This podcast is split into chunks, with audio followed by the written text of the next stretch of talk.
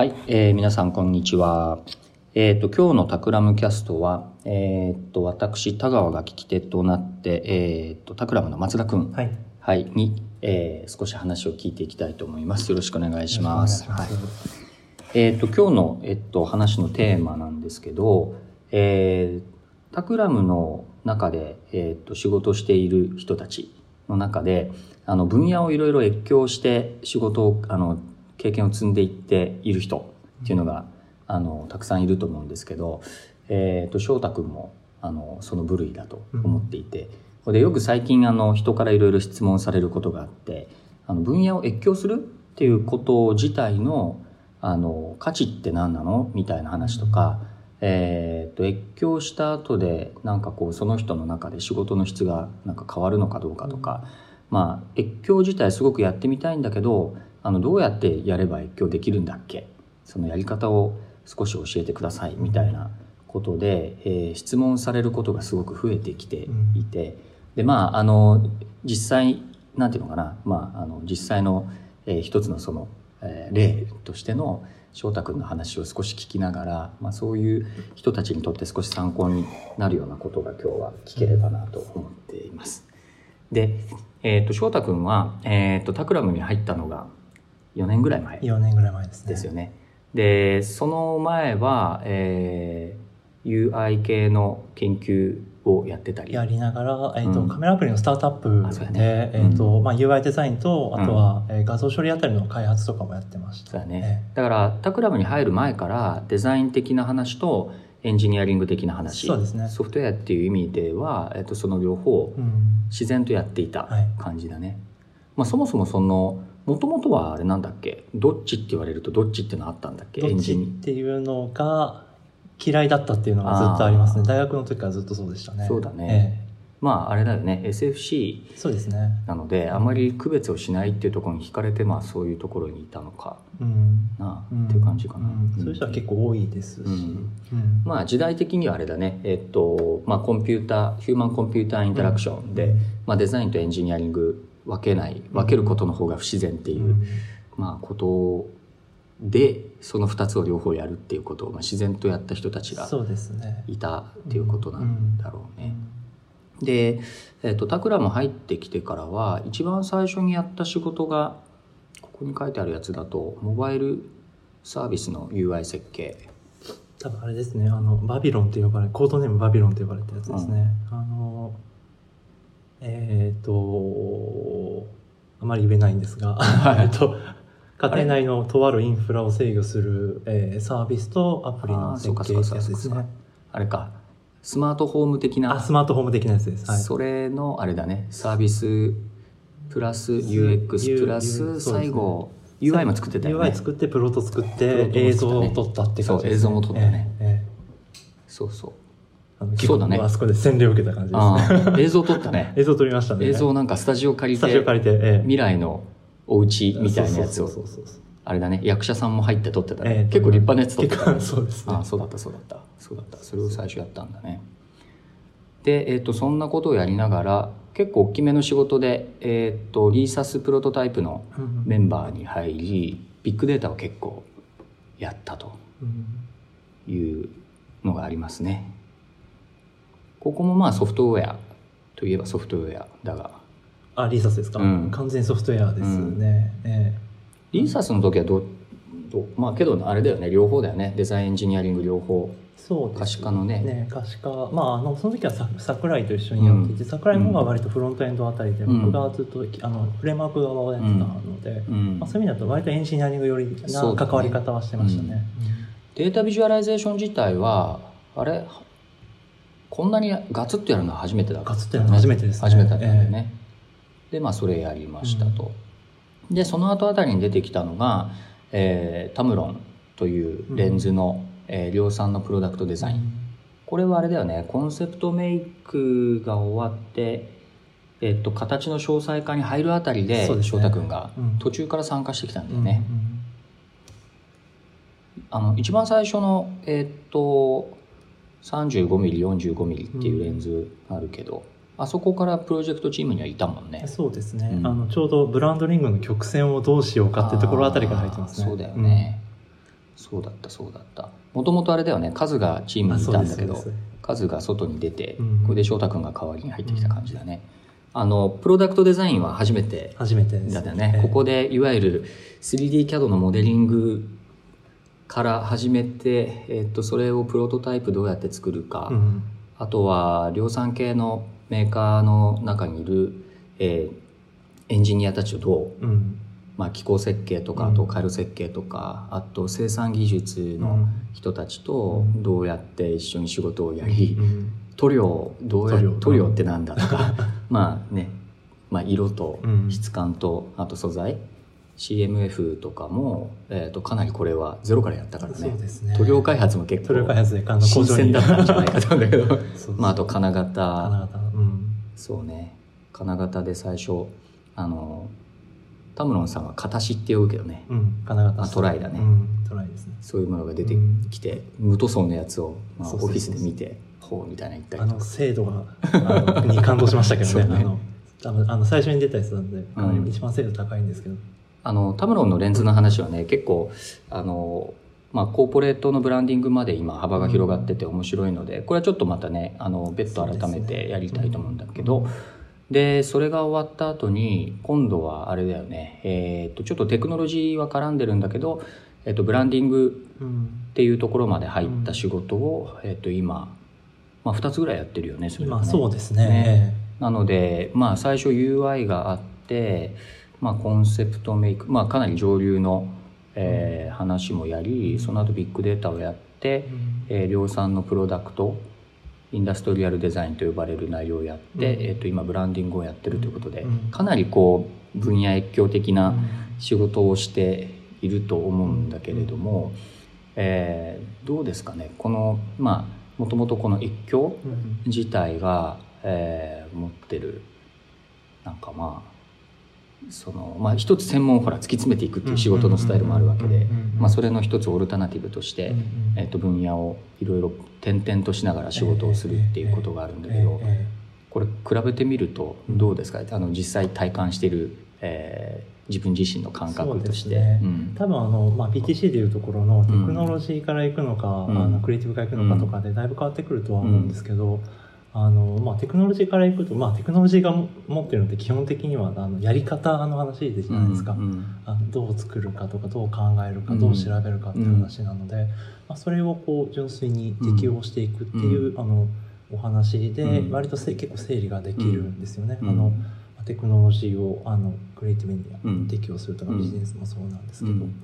ていう感じで、まあ、そんなにこうあのなんだろう越境してるって感じはあんまなくてですうんうね、んあの適用範囲を広げていってるっていうのが結構感覚的感覚値としては大きいです。なるほどね。うん。あのよく越境するときにうんうん。T, T 字はいはいはいはい。タイプの話があって、ええ深掘りと幅の広がりねっていうところでこうモデル化して話す人も多いんだけど、うん。多分今翔太君が言ってるのはその、えー一回多分うーんまあなんだろうなソフトウェアのエンジニアリングのところでかなり一回深掘っているので、えーっとそこで、えーっと身につけた学習方法とか、うん。プロジェクトをこうあの前に進めるためのプロセス論の話、うん。それをこう適用先を変えていってるってことで多分越境をうん。比較的スムースにやってるんでね、うん。多分外から見るとあのソフトウェアの仕事をやってる人がいきなりインダストリアルデザインに行くっていうのは、あのものすごい多分越境で難易度高そうだなって思うんだと思うんだけど、うん。今の翔太君の話を聞いてると、うん。いややってることはあんまり変わんないなっていう 質的には。っ的には。ていうことなのかな。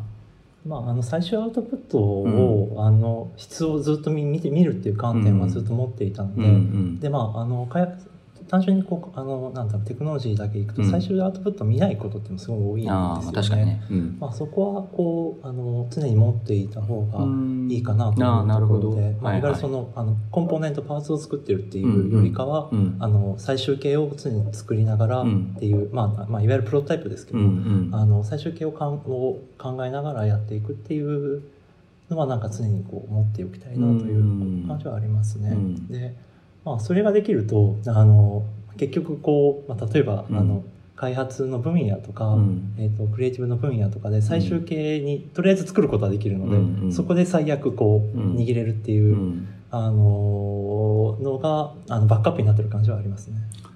その例えばソフトウェアからあのプロダクトデザインに飛ぶ時って結構ジャンプがあると思うんだけど、え。今の話でいくと、えっと、プロダクトデザインの仕事をする前から、うん。プロダクトデザインの良し悪しうん。とかその例えば完成度っていうところについて、ある程度自分なりの基準っていうものを持ってたっていうことだよあね。プロダクトデザインについてはないです。なのであの時すごい勉強しました。ああそういうことなんだあのいわゆるあの、うん。覚えてますけどあの IF のあの、デザインアワードの本もらったじゃないですか。あげたあげた。れに結構あの気に入ったやつ書いて、あここが気に入ったとかって結構メモったのあのでやったの。を、あまあ 3, まあ、3週間ぐらい結構やって、ーはいはい。でそれでまああの大体、うん、ああのこういうのが好きなんだなというのをあ自分なりのね。自分なりに解釈したっていうのはやりましたね。あーなるほどね。えあ、なんかそのよく思うんだけどこうププロとして仕事するときに、自分の中で基準を持てるかどうかってすごえく大事だなと、うん。でその基準が高かったり低かったりすることで、これで良しとするのかうん。まだだって思うのかっていうのが変わって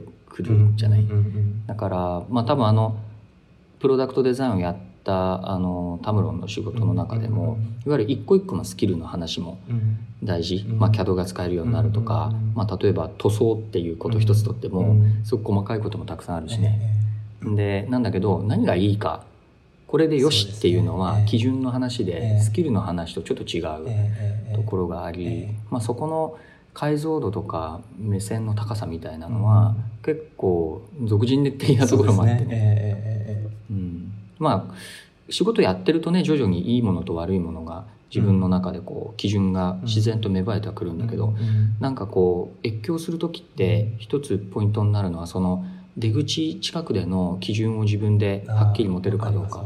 あの今翔太君が言った話だとなんかこう出来上がりの仕上がりのええ。レベルっていうのが、あのをそこに視点を持ててるかどうかでちょっとだいぶ違うんだよっていうような話も出てたと思うんだけど、そういうことなのかなとそうね。ですね、うん。あの最近はあのなんだろうえっとソフトウェアエンジニアリングのところでこう、まあ、インターンの方とかっていうのをこう、えっと若干指導っぽいことやってると、やっうん。ぱりこうあの最終形をこうあの作ったことであの作ったことあるかないか自分のそのキャキャパがどこで、うん。で世の中にどのくらいの質があって自分のゴールはどこだっていうのが分かってないと、うん。あのなんかすごい、まあ、いわゆる遠い道に思えてくるんですよね。うん。だからあの、まあ、そういう意味だとその、まああのまあ、僕は量産にスイッチした時に、うん。あのまあ、金谷さんからこうあのうん。本をもらって、それで結構メモメモってうん。一応実行を作ったってういうのは、ん。あのまあ、テクニカルな話ですけど、うん。結構良かったかなと思いますね。うん。うん。まあ、基準を最初にどう、うん。あの示すってうん。いうのはまあうん。この越境の一つのコツなのかもしれかないね。いですね。うん、まあ世の中のうん。水準っていうのをうん。最初まずは知って、うん。それと自分との間の距離から、まあ逆算しながらいくっていう話なのかな。まあ、あと、えーまあ、ブランディングの話とか、まあ、ハードウェアのデザインソフトウェアのデザインうん。みたいなことを今は、えーまあ、ブランディングはねうん。もう一回やりながらのところもあると思うんだけど、えっと、できるようになって、ええ。仮に例えばそのソフトウェアをやるえというこうなんだろう一つのスキルええ。を深掘るのに時間を、まあ、使うっていう選択肢もあったと思うんだけど、ええ。この3つがやれるようになった時えに、えその自分のなんだろう想像力とか、ええ。ええ。アイデアの考え方とか、ええ。えなんかそういうことの中で多分質的な違いが出てるはずなんだけど、ええ。そこはどう？自分自身をこう見てみて。今の段階でもすごい変わってて、うん。あのまあ、単純にソフトウェアエンジニアリングだけをやってたらその、なんだろうな。まあその、えっと ROI みたいな考え方で、どこうん。どこのどこの水準がその、えっと最適点なのかうん。みたいなことで多分考えあのテクニカルなところでしか考えなかったはずなんですよね。うん。あの経営的にどうなのかとか、うん。それがクライアントにとってあの、まあ、どういったこう、うん。決断がされていってっていうプロセスを考えながら、うんあのアウトプットの,、うん。あの水準を作るみたいなことっていうのは、多分あの、まあ、今ブランディングとかやっていて、初めて分かってきたことかなというふうに思いますね。うん。でまあ、量産のプロダクトでもやっぱりこうあの、まあ、量産プロダクトって結構あの UI で言うとあのベンダーさんにあうん。のデザインをお願いして、うん。でそれをこう、えー、と商用開発をずっとあのデザインでこう見ていくっていうプロセスと結構近いんですけど、確かあのまあ、それのなんていうんですかねちょっと古めかしい版というか、うん。まあ、プロダクトデザインの方については、量産の方にについては、えー、とからなんかあの、えー、とあ、そのプロセスを見ることができたかなという気がしますね。うん。うん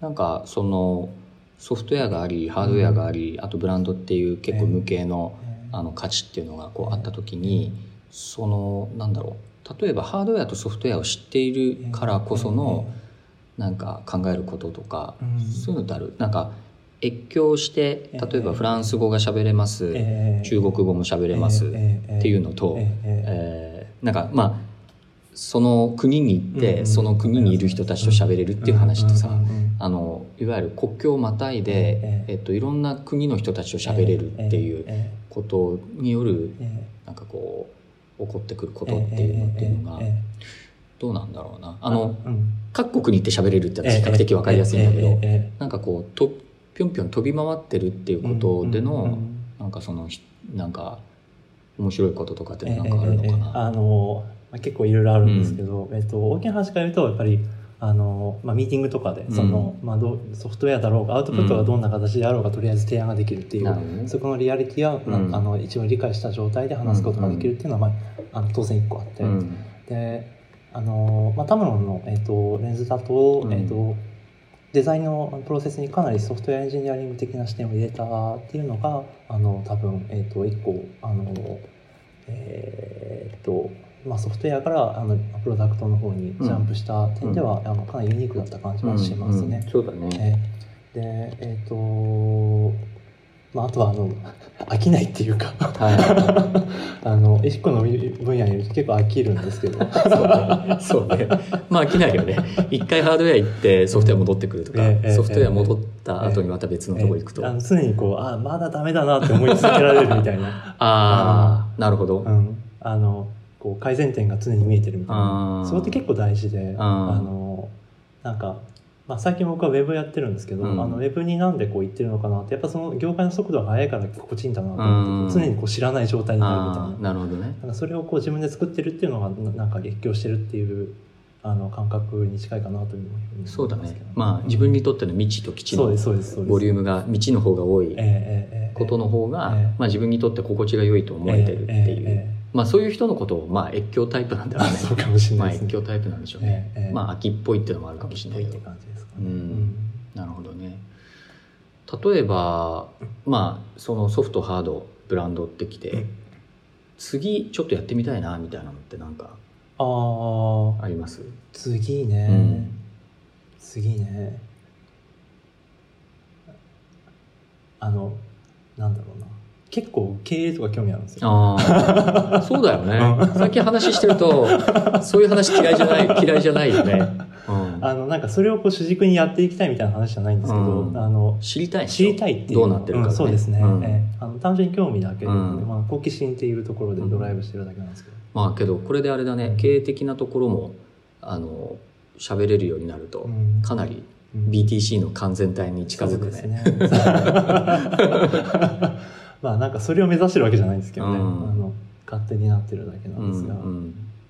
そうそう。まあね、コーポレート、ブランドの話をすると結構経営をあるね、観点から、うん。えーその断面を見ることになるのでうんうんうんうね、ん。そうですね、うん。その感じはまあ、ええ。単品のプロダクトとかサービス作ってるところからするとよりえ広い視点で見ることにね、まあ、ええなるかなと思うけどね。ええ。そうですね。うん。はい、わかりました。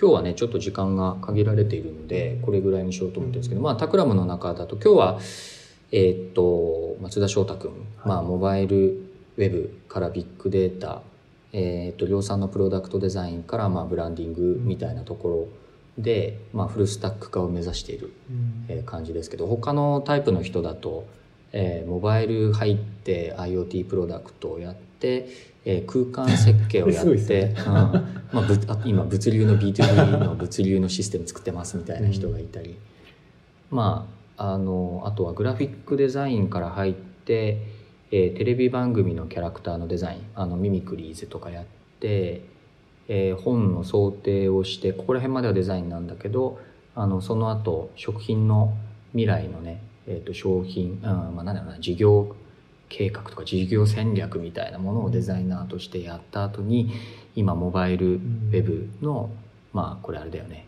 コンセプトうん。とか、えー、とプロトタイピングとかやってたりみたいな、デザイナーから入ってもそこそこねうん。越境してたり、うん。えーいうような人が、まあ、いろんな人がいて、まあ、多分その越境して何カ国語喋れるのっていうのはあの多分分野としてはね数百っていう言語があるので、まあ、そのカバーしてるところは人によって結構違うんだけど、うん。どうだろうねタクラムの人だと。まあけど大半こういう感じだよね、うん。越境越境しながら仕事をしているっていう感じなんですかね。ううん。んまあこういう人たちがここから数年後にどんな仕事をするようになってるかはうん。乞うご期待なんですけど、まああのタクラムの一つ、えーキャラクターになってるのがあの越境。あのまあ不得意な領域に 入っていって まあ仕事をやるうちにいろんな言語が喋れるようになっていくというのが一つ特徴になってるので、うん。今日はちょっと質問も最近多いのでね、はいはい。その紹介をしてみました。はい、ということで、はい。えー、とじゃあ今日はこれぐらいにしてでちょっと今日会話の中でも出てきた、えー、とタムロンのプロダクトデザインについては、あのタクラムのウェブの中でも写真は出てるんですけど、えー、とその仕事をどういう感じでしたのかっていうプロセスについては、うん。あのポッドキャストでまだやったことがなかったので、一回この2人であプラスあプラスあのチームメンバー加えてですね。はい、でちょっと3回ぐらいにわたる感じかな、ね、最初から今までだとねね。やってみてもいいかなと思っているのうんうんうんうん。でそれはまた、えー興味がある人は、えー、とまた聞いてみてもらえればと思います。ええはいえっ、と、タクラムキャスト、えっ、と、毎週月曜日2本のペースで、3月ちょっと忙しかったからね、うんちょっとまばらになっちゃいましたけど、えっ、と、公開をしてます。えーこんな、えっ、と、テーマで話が聞きたいとか、ここ、えっ、と、質問あるんですけど、みたいなことがあれば、えーハッシュタグタクラムキャストでつぶやいていただければ、できる限り拾っていきたいと思いますので、えー引き続き皆さんよろしくお願いします。周りの人にもお勧めしてください。はい。では今日はこんな感じで。はいはい。ありがとうございました。ありがとうございました。はい